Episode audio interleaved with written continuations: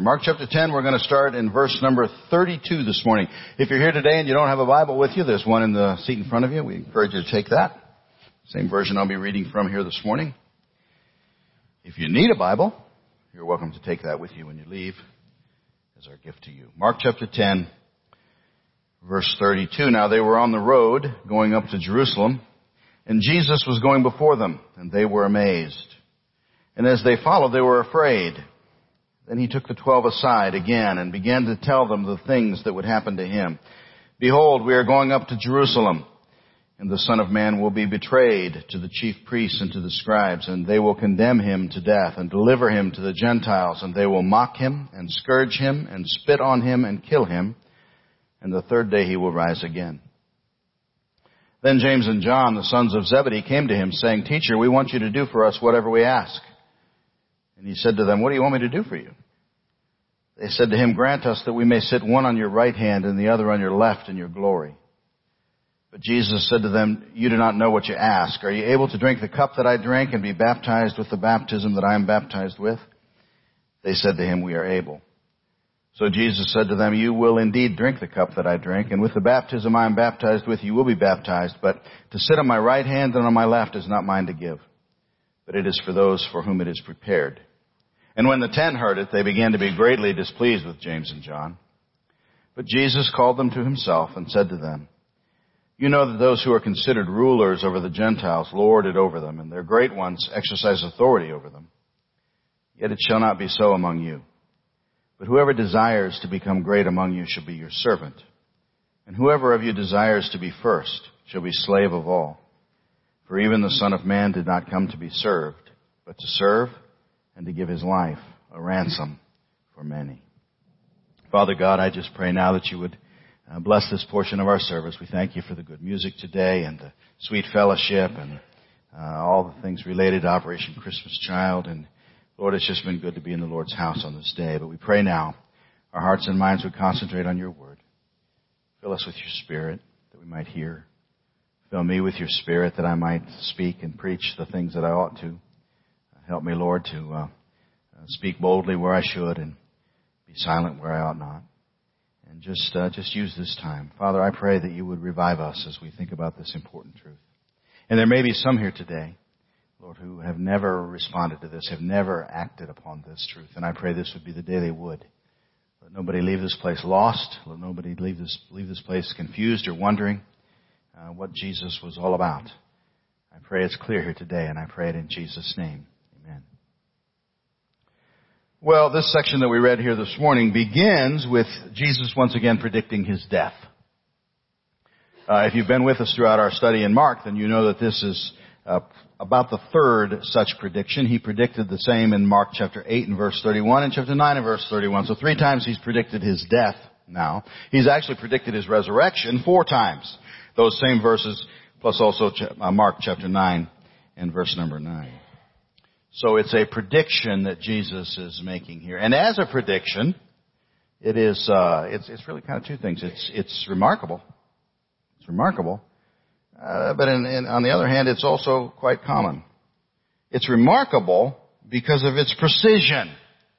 I don't know if you paid attention there, but Jesus predicted down to the smallest detail what would take place in just a few days hence. We're on our way to Jerusalem now. Uh, we're coming up on the last days of Jesus' earthly ministry, and he predicted with tremendous decision, precision what would take place. And so, in that respect, I would submit that it's a wonderful example of his omniscience. I mean, how could he know these things? Think about the things he said there. How could he know them? Nobody could know this unless they were all knowing, unless they were all seeing. And so it's a wonderful reminder to us that Jesus Christ was and is God. But it's not, it's not only remarkable for those reasons. I, I would also have to say that it's, it's, it's, it's really common, really for the same reasons. Because every prediction that we find in our Bible is just as precise and going to happen just as truly as these ones that we see right here. And it's a sobering reminder to me, it ought to be a sobering reminder to all of us, that if the Bible says something that applies to us, it's just as true and it's going to come true just as surely as what he said there. The Bible says some things about us, you know. The Bible does say that all of us are going to stand before God one day. It's appointed a man once to die, but after this, the judgment. All of us are going to stand face to face with God. If we're believers, the Bible says there's a particular judgment we'll stand before Him, and that's called the judgment seat of Christ. It says we're all going to stand there, and we're all going to give an account. That's referenced in Romans chapter 14 and verse number 10. We shall all stand before the judgment seat of Christ. That's pretty clear. I don't know how you can weasel out of that one. It's pretty clear. 2 Corinthians chapter 5, we must all appear before the judgment seat of Christ that each one may receive the things done in the body according to what he has done, whether good or bad. And you may have heard it preached and taught that the judgment seat of Christ will be just simply a place where rewards are doled out to us for our service, and that certainly will be part of it. But you can't just cut out any part of that verse. We receive the things done in our body, whether good or bad. I don't understand all that's going to happen at the judgment seat of Christ, but I know this. There's going to be a hard few seconds there. And we're going to be facing our Lord Jesus Christ. Uh, it's a sobering thought. But it's not as sobering as the uh, judgment that awaits those who don't believe. Those who have never trusted Jesus Christ as their Savior face yet another judgment. That's referenced in, in Revelation chapter 19 verses 11 and following. It's referred to as the great white throne judgment. I won't be there, and those of you who know Jesus Christ as your Savior won't be there facing Jesus there because it's only for the lost. It's only for those who have never chosen Christ. It's only for those who have never believed to the saving of their soul. And if you're standing before that bar and looking at that judge, there's only one verdict that comes down. And that's the lake of fire, the Bible says. Everyone who leaves there is condemned to hell. And so these are sobering thoughts when the Bible predicts something. They're going to happen exactly as the Bible says. And we need to take notice. And here's a perfect example. Think about all, all the ways in which Jesus so precisely, so precisely predicted what would take place in just, a, in, in just the next few days, really. He said he would be betrayed. Did you notice that? Son of Man will be betrayed. That was prophesied way back in Psalm chapter 41 also. Even my own familiar friend in whom I trusted, who ate my bread, has lifted up his heel against me. He prophesied it. And then we see it's fulfilled. If we go a little bit further in Mark, we'll come to Mark chapter 14 and verse 43. And immediately while he was still speaking, Judas, one of the twelve, with a great multitude with swords and clubs, came from the chief priests and the scribes and the elders. He said he would be betrayed. He said he would be condemned. That too had been prophesied earlier. Isaiah had said he was taken from prison and from judgment, and who will declare his generation? He was cut off from the land of the living. For the transgressions of my people he was stricken. But we fast forward to Mark chapter 14 and verse 64 and we see it's fulfilled exactly. He would be condemned. You have heard the blasphemy, they said. What do you think? And they all condemned him to be guilty and deserving of death. He said he would be delivered to the Gentiles. Very specific. The Gentiles. And that was fulfilled in Mark 15:1. Immediately in the morning the chief priests held a consultation with the elders and scribes and the whole council. They bound Jesus, led him away and delivered him to Pilate, the governor, the Roman governor, the governor of the Gentiles. He said he would be mocked. The psalmist had prophesied the same in Psalm 22. I am a worm and no man, a reproach of men and despised by the people. All those who see me ridicule me. They shoot out the lip. They shake the head saying he trusted in the Lord. Let him rescue him. Let him deliver him since he delights in him. Mocked. And we see that same thing fulfilled in Mark chapter 15. Mark chapter 15. They began to salute him. Hail, King of the Jews. And they struck him on the head with a reed and spat on him and bowing the knee, they worshipped him. He would be mocked. He said he would be spit upon. Spit upon. That seems like a very insignificant little detail, doesn't it? Even that tiny little detail was prophesied and was uh, fulfilled. Prophesied in Isaiah chapter 50, I did not hide my face from shame and spitting. Fulfilled in Mark chapter 15, and they spat on him. He said he would be scourged. Such was prophesied clear back in Isaiah. I gave my back to those who struck me fulfilled in Mark 15:15. So Pilate, wanting to gratify the crowd, released Barabbas to them, and he delivered Jesus after he had scourged him to be crucified. He said he would be killed. Mark chapter 15 verse 25. Now it was the third hour and they crucified him. He said he would rise again. Just as had been prophesied in the Psalms, you will not leave my soul in Sheol, nor will you allow your Holy One to see corruption. And then we come to the end of the book of Mark. One of these days we'll get there. And we read these absolutely wonderful words. Do not be alarmed. You seek Jesus of Nazareth who was crucified. He is risen. He is not here. See the place where they him. Such precision. The precision in Jesus' words is absolutely wonderful. We are compelled by such evidence, at least I think we ought to be, to honestly consider who this man was and who this man is. Just in the previous passage, we saw him discussing with uh, the rich young ruler. The rich young ruler called him good teacher, good master, and he said, why do you call me good? There is none good but God. And you remember we said the implication of that seemed to be that he was saying, don't you know that in calling me good, you're calling me God? It was an indication of who he was. And now here, just a few, uh, a few verses later, in this short paragraph spoken to his disciples, he's demonstrating that very truth by the fact that he knows everything. His omniscience. Only God could know the future in such detail.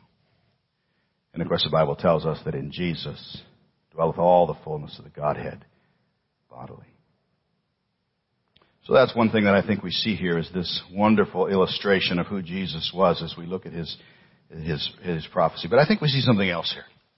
We're going to skip a major part of this passage. We're going to look at the front of it and the end of it. We may come back to that center part where the crazy disciples are asking him a question. We may come back to that later. But uh, for now, I want us to think about this beginning portion and also the very last verse because we see something there. We see an answer to the question, why? Why did Jesus come? What was his purpose? What was his purpose statement, if you will? Why would the very Son of God, who was in very nature God, equal with God, enjoying all the privileges and glory of being God, lay all that aside, clothe himself with humanity, and come here? Why? Was it just because he wanted to provide us an example to follow? You know, that's what an awful lot of people think and teach. Jesus was a great teacher. He was an ethical, moral man. He gave us a wonderful example to follow. Is that why? Well, no, it was more. And in this passage, I think we see the very essence of why Jesus came. Look at verse 45. You might want to circle it in your Bible. It's the key verse to the Gospel of Mark. It's taken us 40 weeks to actually reach that key verse, but it is the key verse to understanding the entire Gospel of Mark. Chapter 10, Verse 45, even the Son of Man did not come to be served, but to serve and to give his life a ransom for many. Why did Jesus come? He came to serve you and me. He came to die for you and me. To give his life a ransom for many. In Matthew's account of this same conversation, he points out that Jesus not only predicted his impending death, but he actually knew what kind of death. He said he would be crucified, not just killed, crucified. Even greater level of, of, detail. So why did Jesus come? He came to die on the cross for many, for you and for me. So what I'd like to do for the rest of this few moments that we have here this morning is to just think about that cross upon which Jesus died. Uh, we're going to kind of branch away from our text. We're going to bring some other things into, in, into it and just talk topically for a few moments about that cross because it was the reason he came. It's the reason we're here. It's the reason there is Christianity. The cross. So let me suggest three things as we think about that. Let me suggest that the cross was horrible, that it was necessary, and finally that it was voluntary. Three words, all important. First of all, the cross was horrible. I know that some try to downplay the cross because of that very reason. It's offensive. It's horrible. Some churches and denominations have removed references to the, the, death of Christ, the blood of Christ, completely from their hymn books, from their preaching, from their literature. Because the whole idea, it's offensive, it's ugly, the blood of Christ. But I guess that's kind of the point, isn't it? It is horrible. Death itself is horrible. Imagine Adam and Eve's mindset after they had sinned, after the, after the fall and they witnessed the first act of bloodshed and death that took place as a result of that. When God covered their sin with the shed blood of another. You, you, might remember they had tried to cover up their sin. They had made fig leaves and sewed them together and tried to make themselves coverings to cover their sin. And God said, no, that's not enough. For Adam and his wife, the Lord God made tunics of skin and clothed them. Where did that skin come from? Something died. Blood was shed cover their sin. Up to that point, there had been no death. Can you imagine what that must have been like to them? Death is a horrible thing. Fast forward to the days when uh, the sacrifices were taking place in the Jewish temple. Can you imagine that place? Animal after animal after animal after animal after animal sacrifice. Rivers of blood must have flowed through that place. Demonstrating to them and reminding of just how horrible death is. And frankly, for any of us who have lived any length of time on this earth, we don't need those kind of examples really, do we? We've all experienced enough death to know how horrible it is. My uh, sweet wife experienced it yet again this morning as a good friend of hers passed away just after midnight. Bud Egley and his family recently experienced it as they laid their dear Bobby in the ground. I went back and I looked, and in just the last few years, I have preached approximately 30 funerals. Probably attended just as many that I didn't preach. It's hardly life in this room that's untouched by death. We've all experienced it over and over. It's horrible. Death is horrible. The Bible describes it as an enemy.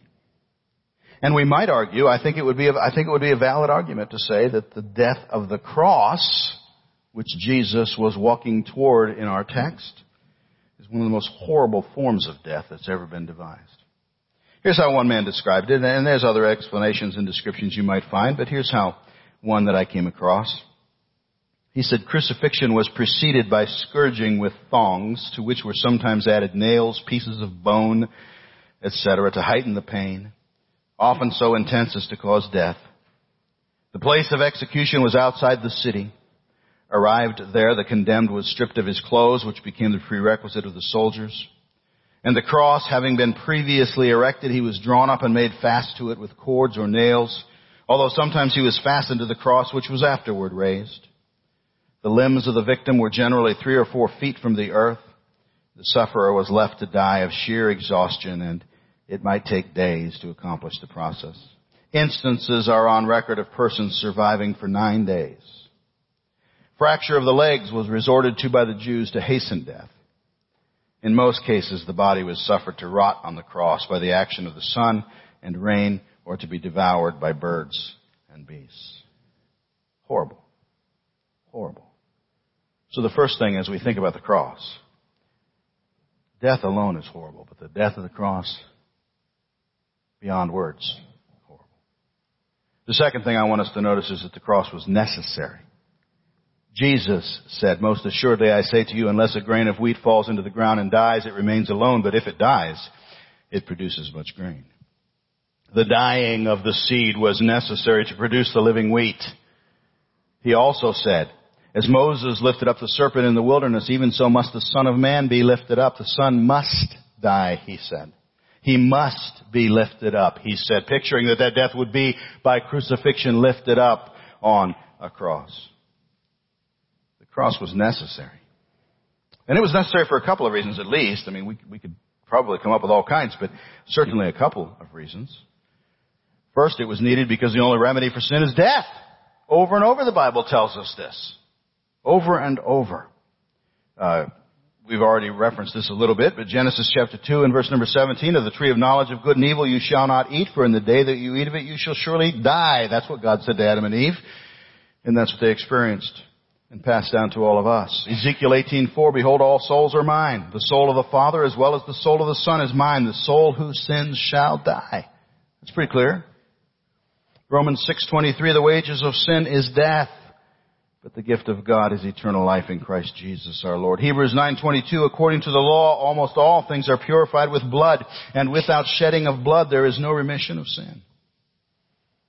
Think about that first object lesson again, where Adam and Eve witnessed the covering of their sin by the shed blood of another, with the death of an innocent. So the cross was necessary because death is the penalty of sin. And secondly, the cross was necessary because you and I couldn't pay that penalty ourselves. We couldn't pay the debt that was owed. If death's the only payment, it would require us to die and be eternally separated from God forever in hell, which is all included in that if we're going to pay for our own sins. Impossible. Impossible payment to make. I read once of a bank that had a sign in their front window and it said this. It said, now you can borrow enough to get completely out of debt. Think about that for a minute. It's a pretty good illustration of what we would be trying to do to pay off our own sin debt. It's not possible. It's impossible. My sins demanded hell. On him, the judgment fell. The cross was necessary because it was the only solution to our impossible plight. The songwriter said, Upon that cross of Jesus, mine eyes at times can see the very dying form of one who suffered there for me. And from my smitten heart with tears, two wonders I confess. The wonders of his glorious love and my own worthlessness. So the cross was horrible. The cross was necessary. The third thing I wanted to see is the cross was voluntary. Voluntary. We can't read that first verse, verse 32, without seeing the voluntary nature of this thing. Jesus was going to Jerusalem knowing all of these things that were going to befall him.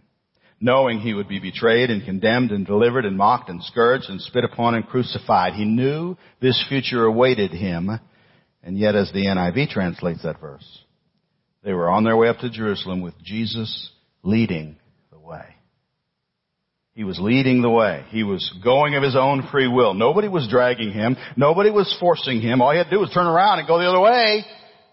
But he was determined to go and to die for you and to die for me. Remember that purpose statement, that verse that described why he came? Verse number 45, even the Son of Man did not come to be served, but to serve and to give his life a ransom for many. He went alone to die for us, to die for you, to die for me. Verse 32, Jesus went before them. The disciples may have been following, but he was out front, leading the way, alone. The aloneness of his sacrifice would be seen over and over in the coming days. It would be seen when men would forsake him at his betrayal. Mark chapter 14 and verse 50, they all forsook him and fled. And even God would temporarily forsake him on the cross. The ninth hour, Jesus cried out with a loud voice saying, Eloi, Eloi, Eloi, lama sabachthani, which is translated, my God, my God, why have you forsaken me? Alone.